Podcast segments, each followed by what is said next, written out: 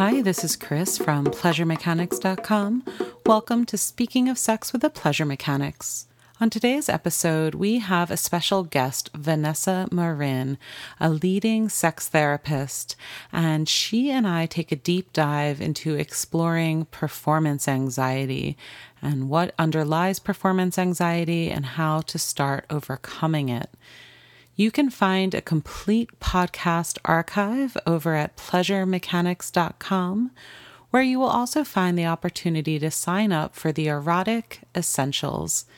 This is our free offering to you. It is a free online course that includes our foundational sex advice so you can start building the sex life you crave on your own terms.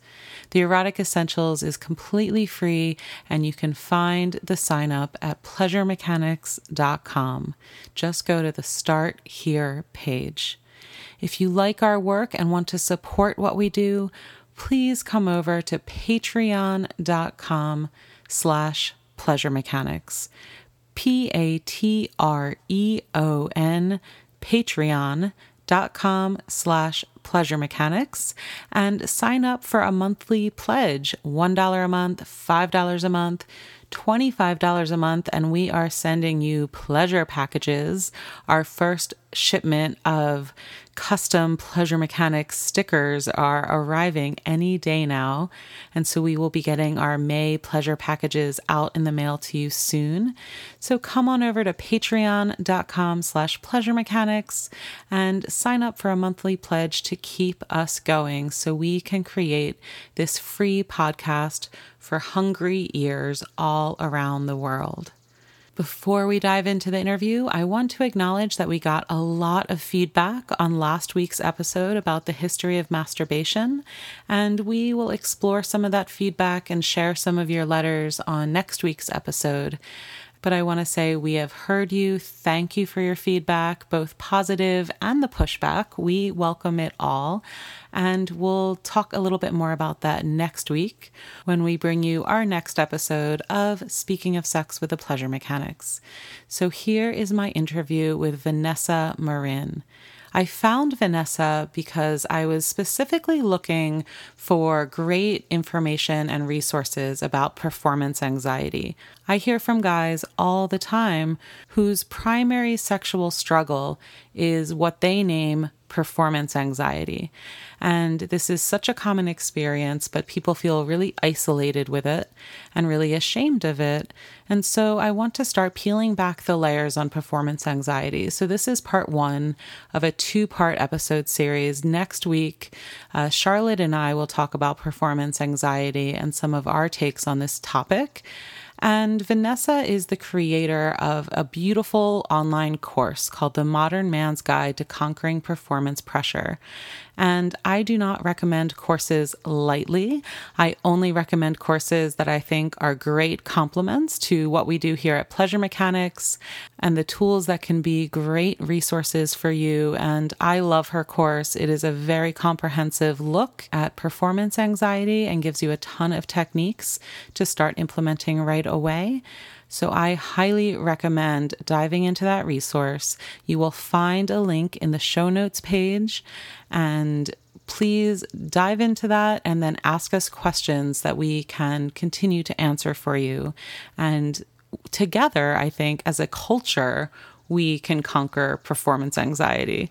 This does not have to be the main sexual experience of so many people with penises. So join us in the quest to culturally conquer performance anxiety. All right, so here is my interview with Vanessa Marin, and next week we will continue the conversation here on Speaking of Sex with the Pleasure Mechanics. Cheers. So, can you get us started by introducing yourself and the work that you do? Yeah, my name is Vanessa Marin, and I am a sex therapist and author. And I work with people for a wide variety of issues and in a wide variety of formats. I offer video chat coaching, email consultation, and I have a little suite of online programs as well. And what brought you to do sex therapy specifically? So, my story of getting started with sex therapy starts with my parents trying to have the talk with me. Mm. And I very, very vividly remember that conversation uh, sitting in the back of my parents' minivan and my mom telling me, if you have any questions about, you know, sex, you can always ask us. Uh, and I remember it being really obvious in that moment that I was not supposed to ask any questions. Mm. It was very, very clear to me. And I remember even at, I think I was about 11 or 12 years old, even at that young age, thinking, why are my parents so embarrassed by this? You know, I, I did have questions. I was really curious, just kind of naturally curious, like children are. And I really wanted to have that conversation. And I remember feeling, it, you know, it was so strange that my parents, who I was very close with and were very open and communicative in pretty much every other way, um, really didn't want to have this conversation with me. So that memory really, really stuck with me. Um, I, of course, had no idea that sex therapy was a career at age 11. But um, once I got a little bit older, um, realized that it was something that I really wanted to continue devoting my life towards. Did you become like me? Were you in the self help section of bookstores and doing your own research? Oh yeah, yeah. I definitely loved uh, just you know trying to f- find books, squirrel things away. Actually, my very first sex education. This is pretty bad, but um, when I was about 15, uh, we lived next to a group of college girls, mm. and one of them got rid of all of their Cosmo magazines, mm-hmm. and so I came home from school and I see this huge stack of Cosmos sitting right next to the you know the recycling bins, waiting to get taken out, and that just looked like a treasure trove to me as a as a teenager. So I squirreled them all back into my room and remember just kind of combing through every page, trying to soak up as much information as I could.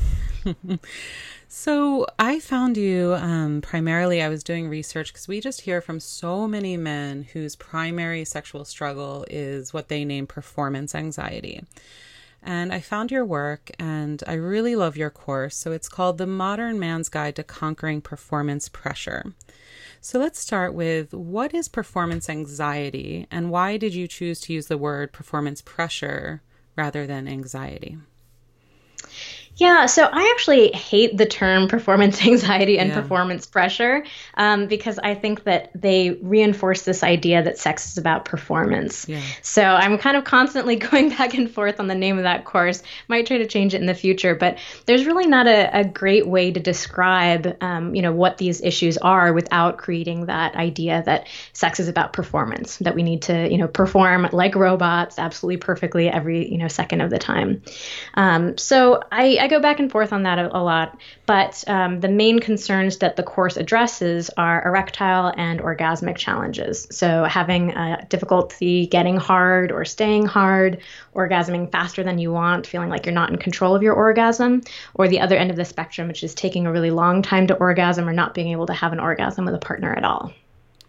And why do you think this is so common? Because for a lot of guys, it's not, you know, the first thing we do is rule out medical concerns around circulation.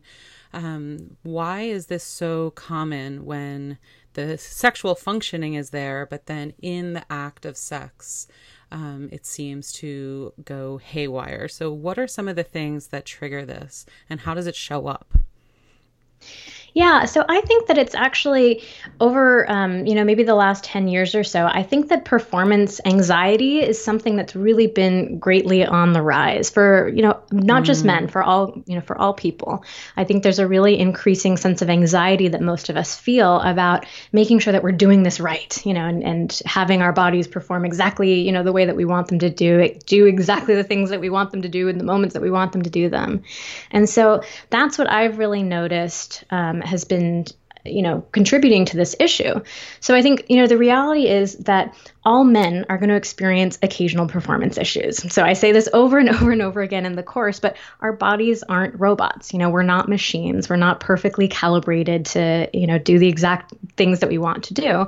And so i think a lot of men understand rationally, okay, you know, this is something that happens, it's common. But I think that level of perfectionism and, you know, the the um, pressure on this idea of performance has really increased that anxiety that a lot of men feel. And so something that, you know, maybe in a different world they might have been able to recognize, hey, I was really tired that time, or I just wasn't feeling it that time, you know, it's okay, we'll try again next time I think it's instead causing that anxiety to snowball, getting worse and worse and worse and more and more intense, and then creating much more serious issues than it really needed to have been in the first place.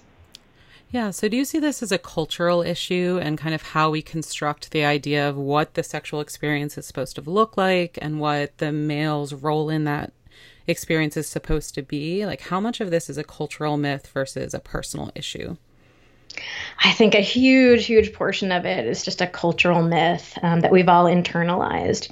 So, you know, sex has always been something that's been difficult for people to talk about. As you know, as a society, we've really, really struggled with it, and you know, we've we've paid the consequences for the ways that we that we talk about it, that we approach it uh, on a personal level. And so, there, are, you know, there are a lot of different factors that get involved. There's um, you know, there's porn, there's um, general perfectionism that you know we're dealing with the ways that we live our lives in more you know more public um, ways. So there are a lot of different mm. factors that you know all buy into it, but I think the vast majority majority of it is really a um, cultural issue. And yeah, it's so interesting because it's so much of this is around the idea of getting erect to have intercourse on demand. And yet we mm-hmm. know that vaginal intercourse is not the way most women reach orgasm nor find the most pleasurable. Um, so both people are kind of lost in this myth and struggle. Um, one of the things I love in your course is you have a section for the partners. And I'd love you to talk about what role the partners play in creating the anxiety or in creating the pressure and how we can change our reactions to something like a soft penis. Because um, so many of the partners I talk to internalize that as they are mm-hmm. not desirable enough, and therefore the pain of rejection sets in. So, what is the partner's role in starting to work through this? Yeah, these are great questions. So I am really upfront in the course itself. I, I, kind of talk about the fact that I don't have a penis, so I don't know the you know the firsthand experience of having performance issues.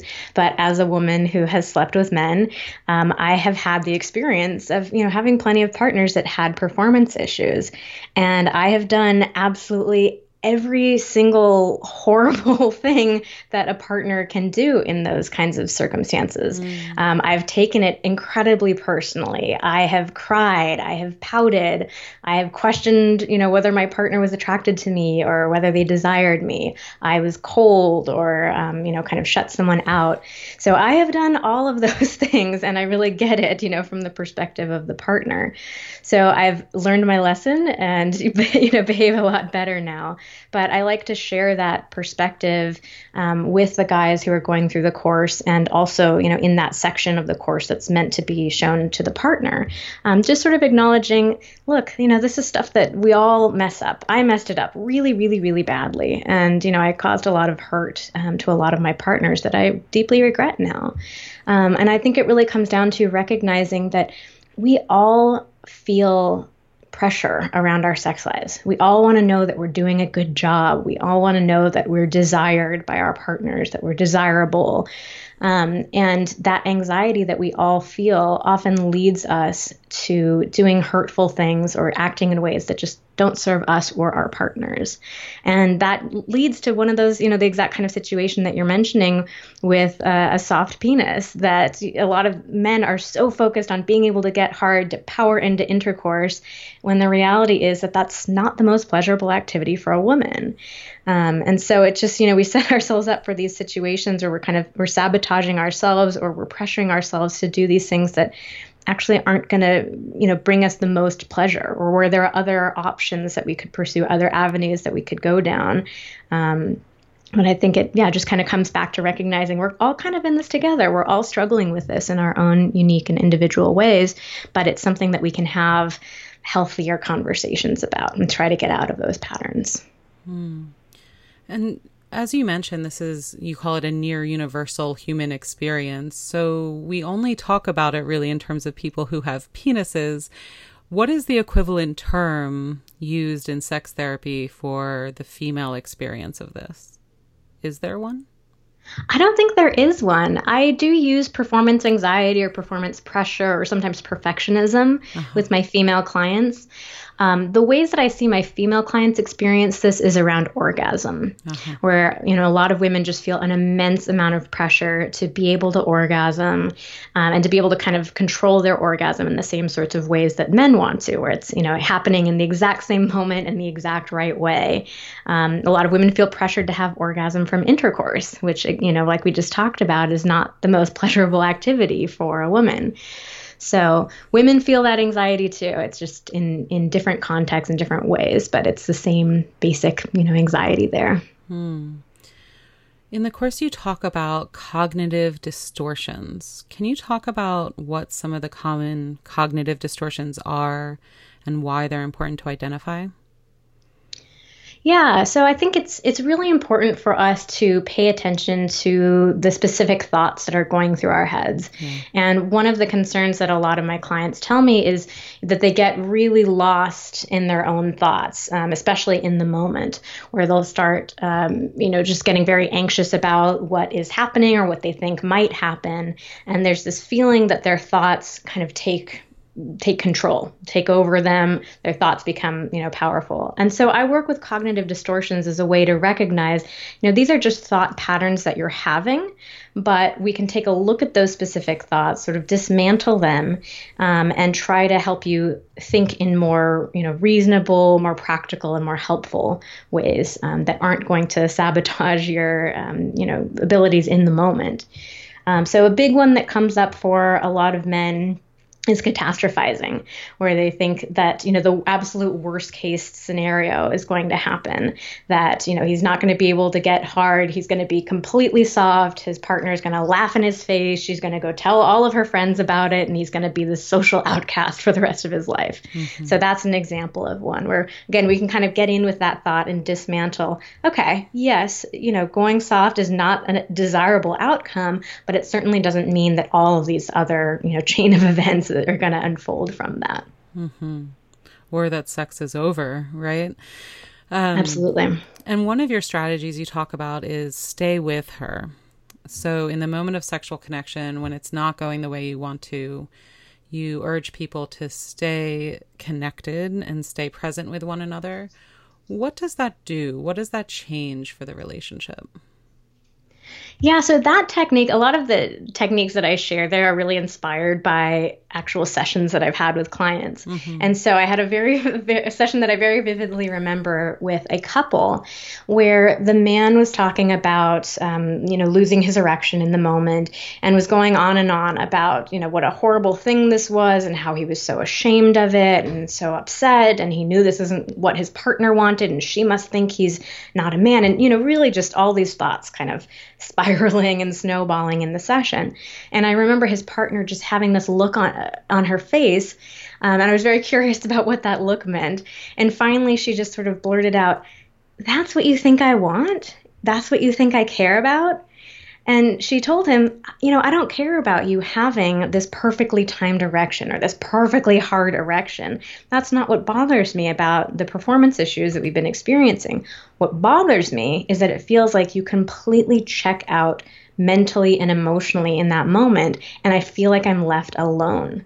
I feel like you're in your own head, lost in your own thoughts, doing your own thing, and I'm just there alone. When, you know, sex is supposed to be about connection, about, you know, um, two people coming together and being able to share a moment with each other.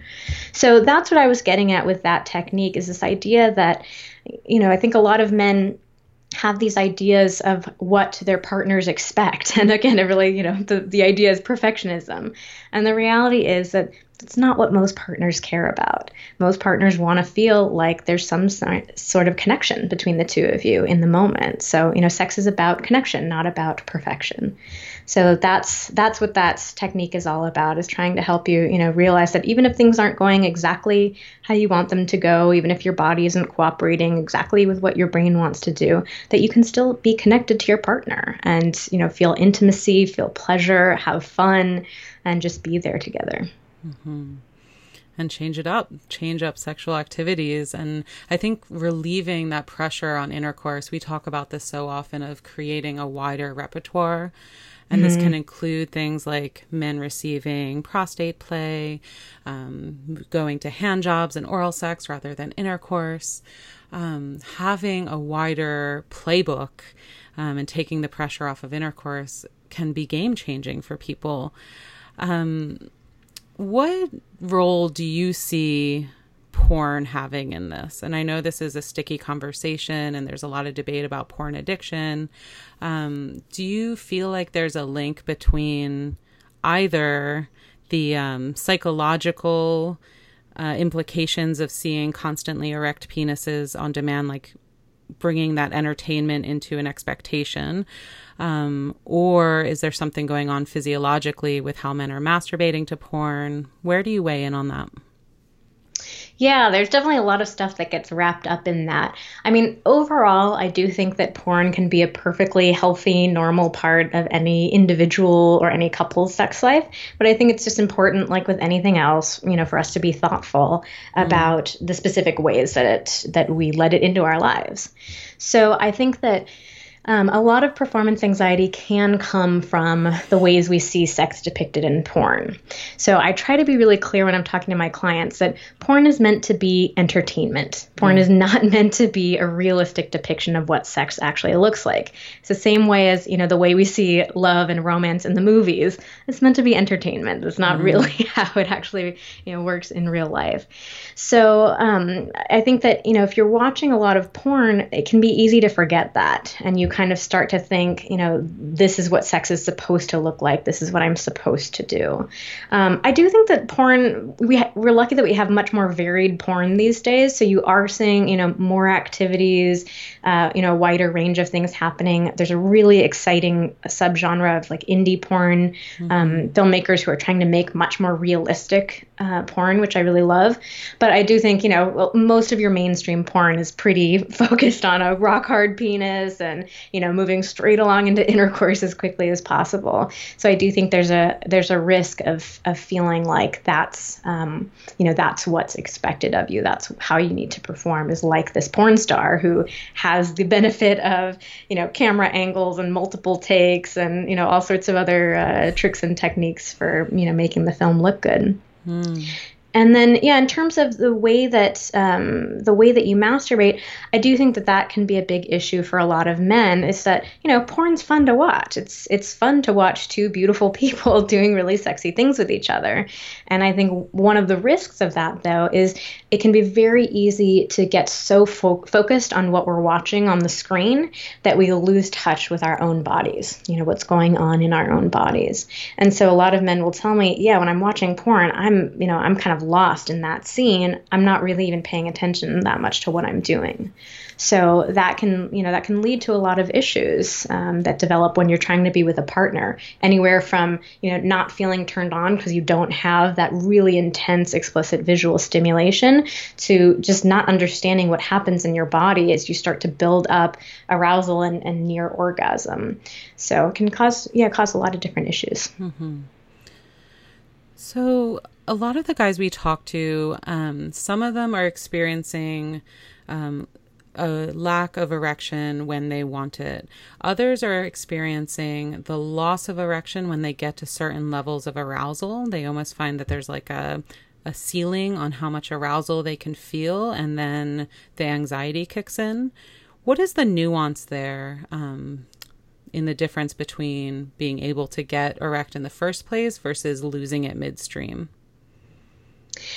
Yeah, I think it, I mean, they both really just come down to anxiety, just mm-hmm. anxiety mm-hmm. surfacing in different ways. So, a lot of times um, I'll have men tell me that they will lose their erection, um, sometimes trying to switch sexual positions, uh, you know, just having some sort of change can re trigger that anxiety of, you know, oh, great, I, I got here, but what happens if I try to switch positions or, you know, try to do something a little bit different? Um, sometimes it can happen when the man notices his, you know, his arousal really starting to increase, that he just starts getting that anxiety kicking in of, ooh, am I going to be able to maintain this, you know, throughout the entire time? Or he might be feeling anxiety about, am I going to orgasm too quickly? Um, so it, I think it just really all comes back to anxiety experienced in different ways. So, what does the word anxiety mean specifically? Like, we think about social anxiety, anxiety around flying. Um, how do you define anxiety here? Oh, that's a really good question. Um, I actually remember a teacher of mine when I was in grad school um, describing anxiety as excitement without breath. Yes. and I, I, really loved that description. Um, it definitely felt like it fit a lot of different circumstances uh-huh. uh, in my own life. But I, yeah, I think anxiety um, is definitely a sense of there's a heightened experience that you're having. There can be a discomfort with it. And I think going along with it, a lot of us lose our contact to ourselves. We lose a sense of grounding, which, you know, breath can definitely play a huge role in just helping us feel that connection and feel that grounding. Um, but it can feel, you know, extremely uncomfortable for a lot of people. Um, and a lot of people can feel like um, they have to do something. You know, they want to try to get rid of it or fix it or you know address it. But there's also this feeling of of paralysis or confusion that goes along with it. Well, it's so interesting to really unpack the idea that excitement and anxiety are adjacent. Mm-hmm. And that the excitement we rely on for arousal can quickly flip into an anxiety that shuts it down. Absolutely, yeah. I, I, thought it was such a great description, mm-hmm.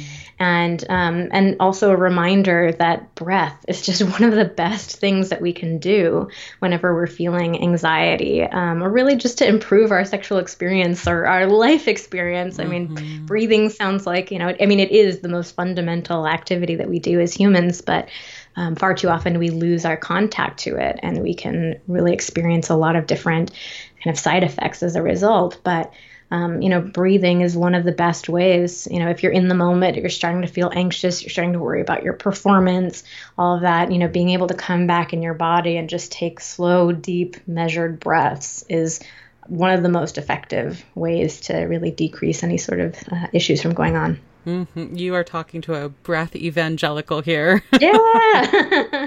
you know, um, it's really funny. I a lot of times I'll have a session with a client and I'll start talking about breath and I can kind of see their eyes start to glaze over. Yeah. Or sometimes people will tell me, you know, that just is just not the sexiest suggestion. So a lot of times people are looking for me to give them some magical technique like, okay, well, here's what you do. You tap your right knee with your middle finger 3 times and then, you know, all your problems are solved.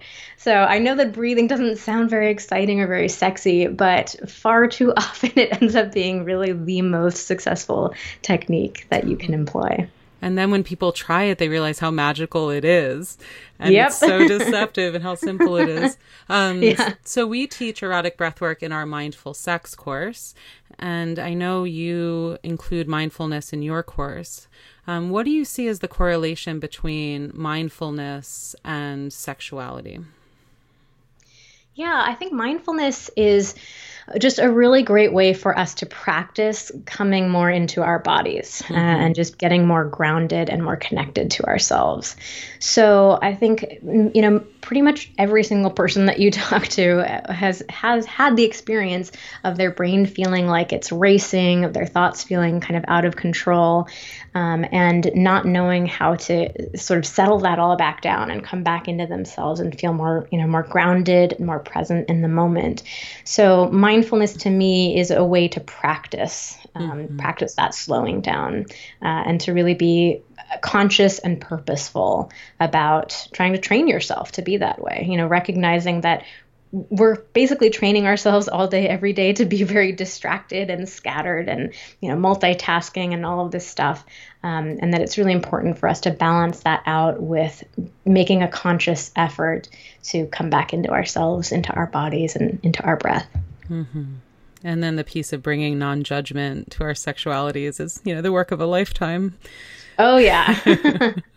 uh, um, so I think one of the things that we don't talk about a lot with male sexuality is histories of sexual trauma. And I'm wondering how often this surfaces in your sessions, where when you start unpacking the root causes of performance pressure, you start uncovering traumatic experiences that men have not had the opportunity to work through. Is this something you see? Yeah, it is something that I see. And I think it's not something that we talk about very uh, often as a society. So that can lead to a lot of um, stress and anxiety for men who have had those kinds of experiences. That, you know, when we talk about sexual trauma and sexual abuse, we talk about women. And so a lot of men feel very left out of this conversation and, um, you know, like their experiences aren't validated or aren't real, even in a sense. So um, I've definitely worked with a, a, good number of sexual abuse survivors who are male, and you know they all talk about that same sort of feeling. Like I feel like I'm the only person who's experienced this. I feel like you know such an outcast or. Um, you know, such a freak in a way. Uh, so I think it's it's just so harmful and and really um, really unfortunate that we don't give that you know more attention and more awareness because sexual abuse, you know, regardless of the gender of the person that it's perpetrated against, is incredibly harmful. So it's uh, definitely something that we need to talk more about, that we need to have more resources about, and more awareness about. Yeah. Yeah, I just am constantly fighting this idea that men's sexuality is simple and easy for men. Mm-hmm. because those of us kind of behind the curtain see such complexity and such depth of emotion behind sex that we don't often give men the benefit of the doubt that they have. Um, what do yeah. you want people yeah. to know from all of your years of working with men, with women, with couples? What do you want men to know about their sexuality?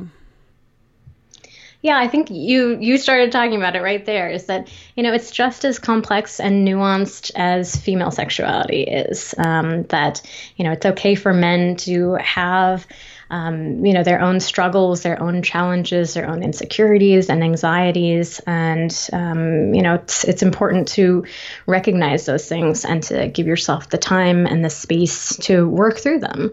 Um, because the more that you pressure yourself to have this performance perfectionism and to, you know, behave in these ways that you think are expected of you, the more you cut out the the entirety of your experience. You know, cut, cutting off parts of yourself, not allowing certain parts of yourself to be expressed. And there's really so much to explore. There's so much to sexuality beyond having a rock hard penis or a perfectly timed orgasm. And that kind of is the question of like, why not just take Viagra? Wouldn't that solve everything? Like, how do you relate to Viagra as a tool rather than a solution? I think that Viagra is fantastic for men who have purely physiological reasons why they're not able to get hard. Mm-hmm. Um, so it's a great it's a great drug, and I know there are a lot of men whose lives have been changed by it. Um, the problem is that we are prescribing it to men who don't have purely physiological reasons for their um, erectile issues, and Viagra doesn't work in those circumstances. Uh, and not only that, but I've I've worked with a fair number of men who have taken Viagra thinking it's this sure, you know, sure thing, it's a guaranteed erection. And then when it doesn't work for them, it creates even more anxiety and more fear. So I think it's just it's really important for us to recognize when it's actually supposed to be used, um, and recognizing that it's it doesn't apply to a, probably a vast majority of the situations of um, you know erectile issues. That there are lots of other reasons um, that a man man might experience problems with that with his erection, and Viagra is not going to be the cure for all of those. Hmm. Mm-hmm. And doing this deeper work, um, from the people you've worked with that have done this journey, who have worked through the course and made these kind of attitudinal shifts, what are some of the outcomes you're seeing beyond I'm able to get erect more frequently? What are the reports from the field? Yeah, the reports are really talking about a widening experience of what sexuality can really be, of what sex can really be. Mm-hmm. So, a lot of men will come back to me and say, um, you know, I had such a narrow view of what sex could be for me and of what I was capable of. I was so focused on these, you know, very specific um, aspects of it so really this just kind of the whole horizon opens up of recognizing that there's so much more and not only are these other you know other expressions of sexuality these are not um, you know, second best. Like if you can't get hard, you can do this stuff. If you can't orgasm at the right time, you can do this stuff. But that it's actually, you know, much more meaningful, much more pleasurable. So that's that always excites me to hear that. Um, and I, I think a lot of men also tell me that they developed a different kind of relationship with their body, that they felt like previously they felt like they were always fighting with their body you know on different totally different teams. They were opponents.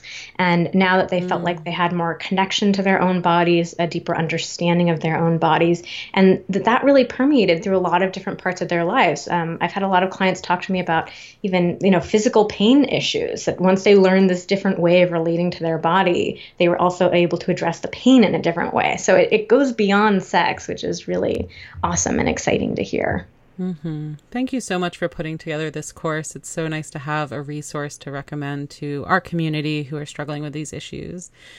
Um, and it's just beautifully comprehensive, and I really highly recommend it. And I am excited to talk to you about your other offerings down the road. Great. Yeah. Thank you so much. We will link up to the course in the show notes page and over at pleasuremechanics.com. Vanessa Marin, thank you so much for being with us.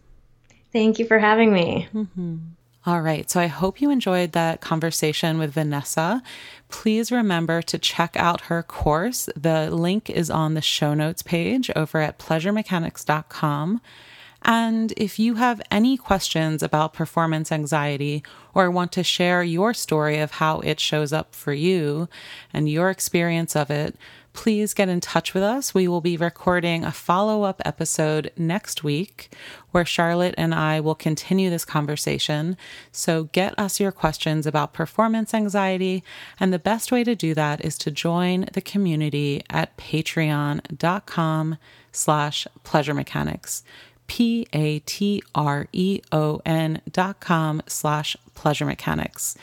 This is where we are kind of creating the Pleasure Mechanics online community, and you can be in touch with us and ask questions and get kind of um, first dibs at our email box. Because the truth is, as this show has grown, I get hundreds and hundreds of emails a day. And so sometimes it can take me months to respond to them if I ever get around to them at all. And I'm sorry if I have not responded to your email. But those of you who show your support for this show, even with a dollar a month, we appreciate it. Um, join our Patreon community and you have direct access to us, and we can respond to those questions and comments and ideas right away. Um, so come on over to patreon.com slash pleasure mechanics and join us there. We will be back with you next week to continue this conversation about conquering performance anxiety which I think is a cultural project and a personal one. It has to operate on both levels. Um, I hope today's episode shed some light on your experience, and I would love to hear from you. We'll be back with you next week with another episode of the Speaking of Sex with Pleasure Mechanics podcast. I'm Chris from pleasuremechanics.com. Cheers.